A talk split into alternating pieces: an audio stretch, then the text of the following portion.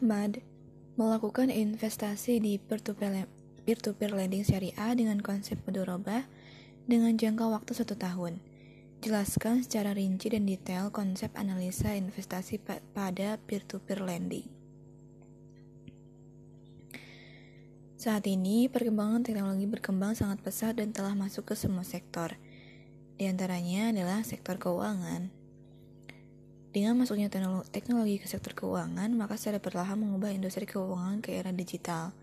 Perpaduan antara fintech dengan lembaga keuangan dan lembaga keuangan syariah dirasa dapat meningkatkan inklusif keuangan pada bidang pertanian. Implementasi fintech pada industri perbankan syariah akan memudahkan dan mendekatkan pelaku bisnis, khususnya di bidang pertanian untuk mengakses produk-produk layanan keuangan bank syariah dan mengajukan pembiayaan secara langsung tanpa harus datang ke kantor-kantor unit atau cabang. Sistem keuangan syariah merupakan sistem keuangan yang menjembatani antara pihak yang membutuhkan dana dengan pihak yang memiliki kelebihan dana melalui produk dan jasa keuangan yang sesuai dengan prinsip-prinsip syariah. 1. Prinsip syariah adalah prinsip yang dilakukan berlandaskan Al-Quran dan hadis. Prinsip syariah harus digunakan dalam kegiatan dan transaksi keuangan syariah. Sistem keuangan syariah didasarkan pada dua prinsip yaitu syar'i dan prinsip tabi'i. Dua, Adapun prinsip-prinsip syariah dan dalam sistem keuangan antara lain, satu, kebebasan bertransaksi, bertransaksi, adanya prinsip suka sama suka dan tidak ada pihak yang dizolimi dan, dan didasari pada akal yang sah. Dua, bebas dari unsur maghrib, Maisir goror haram riba. Tiga, bebas dari usaha mengendalikan, merekayasa, memanipulasi harga. Empat, semua orang berhak mendapatkan informasi yang berimbang, memadai dan akurat agar bebas dari ketidaktahuan dalam bertransaksi. Lima, pihak-pihak yang bertransaksi harus memberikan pilihan atau hak agar kepentingan pihak ketiga tidak merasa tidak merasa diganggu. Enam, transaksi didasarkan pada kerjasama yang saling menguntungkan dan solidaritas. Tujuh, setiap transaksi dilaksanakan untuk mewujudkan kemaslahatan manusia. 8. Adanya anjuran untuk mengimplementasikan zakat. Salah satu hal yang menjadi bagian dari disrupsi teknologi saat ini adalah munculnya peer-to-peer lending yang merupakan sebuah platform bagi masyarakat untuk bisa melakukan pinjaman sejumlah uang secara daring. Layaknya sebuah platform pinjaman daring, peer-to-peer lending mempertemukan peminjam alias kreditur atau borrower dengan pemberi pinjaman alias investor atau lender.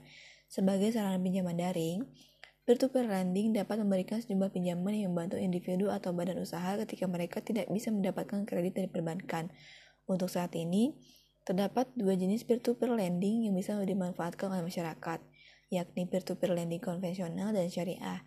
Peer-to-peer lending konvensional menggunakan metode peminjaman uang pada umumnya, yaitu dengan memberikan bunga dari bunga bagi kreditur sehingga dianggap tidak halal atau syariah lantaran melibatkan riba di dalamnya. Namun, jika ingin memanfaatkan peer-to-peer lending yang bebas dari bunga atau riba, bisa menggunakan peer-to-peer lending berbasis syariah. Peer-to-peer lending syariah adalah sebuah platform pinjaman daring yang menerapkan prinsip syariah dalam pemberian pinjamannya. Dengan demikian, peer-to-peer lending syariah menjalankan bisnis yang sesuai dengan syariat Islam yang salah satunya tidak menerapkan riba bagi para krediturnya. Adapun tujuan dari peer-to-peer lending syariah adalah tidak semata-mata mencari keuntungan, melainkan juga memberikan pertolongan bagi yang membutuhkan. Peer-to-peer lending syariah beroperasi dengan landasan hukum dari Bank Indonesia, OJK, dan ditambah fatwa MUI. Keberadaan peer-to-peer lending syariah di Indonesia pun saat ini cukup banyak di antara peer-to-peer lending konvensional. Mereka adalah Investri, Amana, Amarta, dan masih banyak lainnya. Selain tidak adanya bunga atau riba, yang membedakan peer-to-peer lending syariah dan peer-to-peer lending konvensional adalah keberadaan konsep akad yang digunakan dalam proses pinjam-meminjam atau kredit. Ada beberapa konsep akad dalam peer-to-peer lending syariah yang perlu kamu ketahui. Pertama adalah akad al-qard yang mewajibkan kreditur mengembalikan dana pinjamannya sesuai dengan waktu dan kesepakatan yang telah ditentukan. Kedua, akad wakalah bil ujrah yang memungkinkan pihak pemberi pinjaman atau lender menguasakan investasi atau pinjamannya kepada pihak ketiga.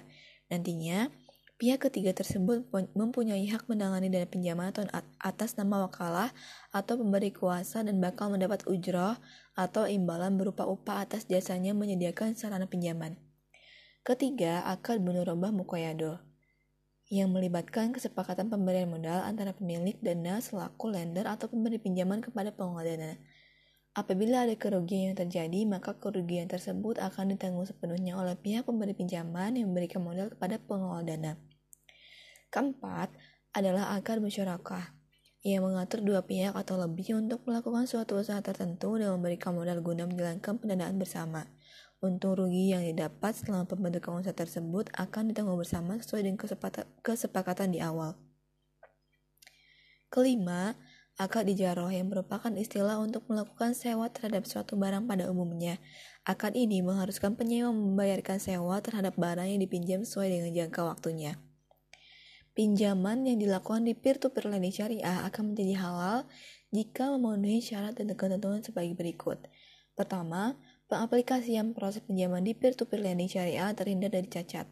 Ini memiliki berbagai macam arti seperti adanya kriteria usaha yang diajukan untuk mendapat pembiayaan, kemudian ada kejelasan produk dan tidak memiliki unsur penipuan di dalamnya. Syarat dan, ketentuan berikutnya adalah pemberi pinjaman dan peminjam sama-sama telah memenuhi hak dan kewajibannya sehingga tidak tidak ada satupun pihak yang merasa dirugikan dalam kesepakatan. Syarat dan ketentuan berikutnya yang menjadi paling utama adalah bebas dari riba dan goror. Salah satu contoh dari riba adalah penerapan bunga dalam pengembalian pinjaman sehingga membuat pinjaman peminjam mengembalikan uang pinjaman lebih banyak dari yang didapatkan. Sementara goror dapat diartikan sebagai ketidakpastian. Artinya, pinjaman yang diberikan harus harus pasti dari segi jumlah dan waktu pengembalian agar kedua pihak baik pemberi pinjaman dan peminjam sama-sama tidak mengalami kerugian.